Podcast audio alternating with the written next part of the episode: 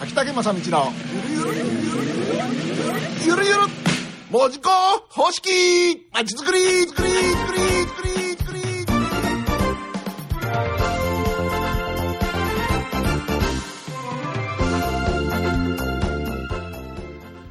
時刻はろくじを回りまして、秋竹正道のゆるゆる文字工方式まちづくりのお時間でございます。このコーナーはですね、今、えー、北九州市門司区で、門司区の北側に、北の方になりますけども、門司港レトロというところで行われている街づくりのやり方をご紹介するコーナーとなっております。前回はですね、あのー、門司港方式とはどのようなものかということで概略ざらっとサクッとご説明させていただきました。そして、まあ、その門司港方式、まあ、門司港メソッドを使えばですね、今各地いろんな日本全国の地域や地方が抱えている、えー、街づくりの、えー、なんて言いますか、課題解決にですね、街づくりをしようという時の課題解決の役に立てるんではないかということでございます。まあ、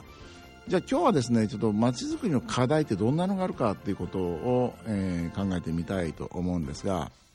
課題といってもまあ対象疲労ござんすって感じでね、そらここ橋が架けてほしいとかねそんなインフラ整備とか、まあ、道路ドーンとこう通して新幹線に引っ張ってきてよとか、そういうインフラ整備こう、もうこれ街づくりじゃ街づくりですわな、ねね、あのすごいですねそれもう、うん、ま、確かに街づくりですよね、これ街づくりだよね、はい、だからまあそういうことを、まあ、我々一、えー、市民がえー、言ってもね、なかなか、あのー、通用しないというか、はい、まあ、実現は難しいのかもしれません、はい、あ、ただね、きちんきちんと一つずつ、えー、街づくりちっちゃなことを続けていって、ある程度の、そのあの団体はとかあの人はというふうな箔がついてくるとですね、うん、今度行政の会議に出たりして、そしてまた、えー、いろんな財界の人に会ったり政界の人に会ったりして、うん、その意見が通りやすくなって、最後は国会の方で、ね、やっぱこの地区にさって、あのー、新幹線無理でも駅線路ぐらい通してもらおうやとかね、はあ、なるほど、いずれはそこに到達するわけですね、あ、そこに到達可能性があるわけです、はいはい、あるわけです。で、今、まあ、じゃあ私たちが本当に身近な課題っていうと何があるかと言いますと、うん、こう、あのー、社会的課題、例えば、えー、街が汚くてゴミがひ散らかってるとかね、はい、えこういうのもありますあるし、それからサインが足りないとかね、うん、ちょっとしたサインが足りないとか、うん、それから商店街が錆びれてるとかね、あ、多いですね、うん、こういう課題はありますね、うんうん、でそ実はそれよりも何よりも、そういう商店街錆びれてるから活性化したいと思った時にもっと課題があったりするんですね、うん、まず人がいない、はい、誰がするんみたいな感じですね、はいはい、それからお金がない、うん、うん、これ誰がそのこの例えばイベントにお金が出すん、ね、はいはい、それから物がない、うん、あ、ちょっとしたステージもなければ、はい、場所もなければ、はい、っていうことで、これお金かかっちゃうし、でもお金みたいなもんですけど、物がない、はい、そして最後は何していいかわからない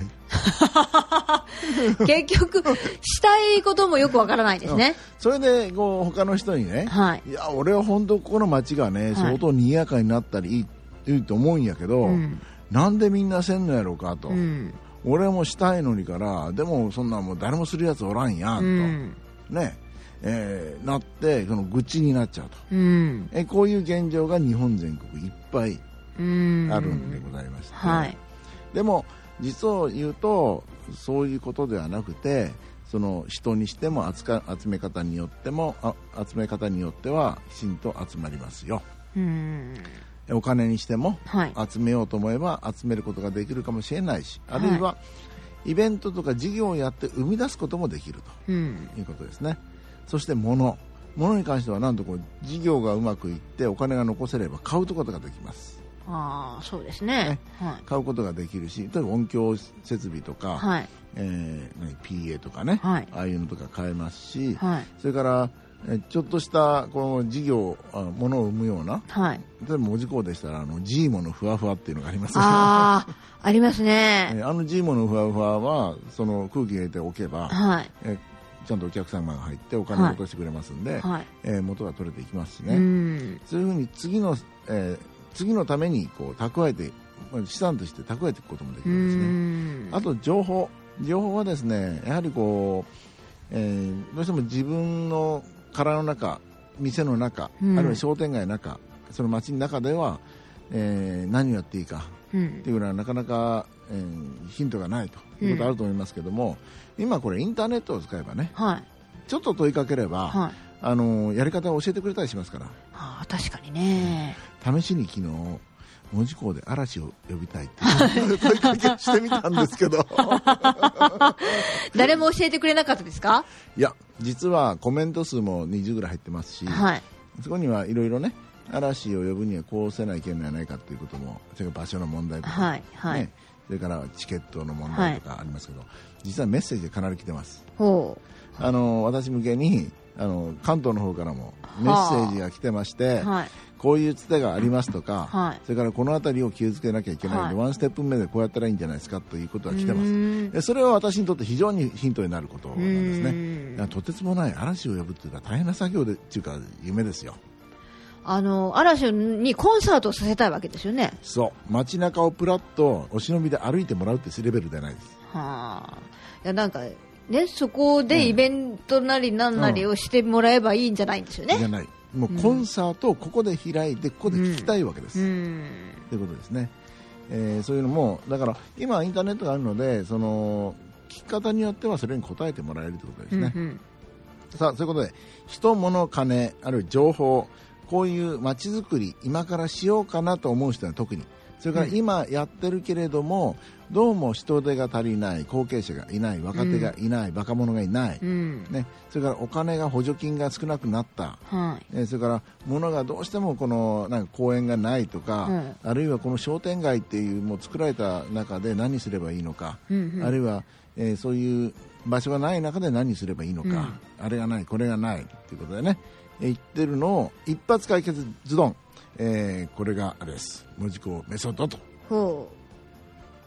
う、ズバリ文字工メソッドは、はい、人物金情報、これ足りないものを余りあって、えー、補って余りあるほどの成果をもたらしますという。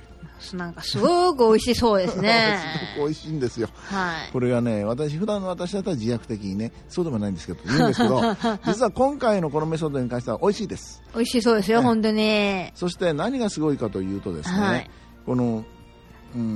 街づくりの専門家、はい、まあ、一番の専門家は政治家でしょう。あ、なるほどね。それはもうお金もらって街づくりやってますから、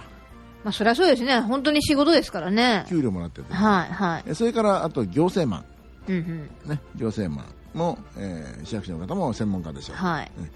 そして、えー、今までボランティアのな形でいろんな団体作ってやられた方、まあ、これも専門職強いですね、はい、特に エヌピーオー とかなりますので、はい、専門職強いでしょう、うん、でそういうですね経験を積んだ方ではなくて、うん、ズブの素人、はい、から始められる街づくり、うん、人物金情報をしっかりと集めてしっかりと地域でことを起こしていくことができる方法論というのがこの文字工の街づくり。素人でも大丈夫です。ほう、私干物屋ですから、まあさすまあ、確かにね文字工のいろいろなイベントだったりとかに関わってる方って、うん、ほとんど、はい、全然違う業種の方ですよね。こんなイベント私はするとは思わなかったとかね、はいはい、えー、それからもう文字工荒っぽいでしょ。ろくじゅうはっさいにいきなりあ今度の唐揚げ一応にまんにんぐらい来る予定やけど実行委員長して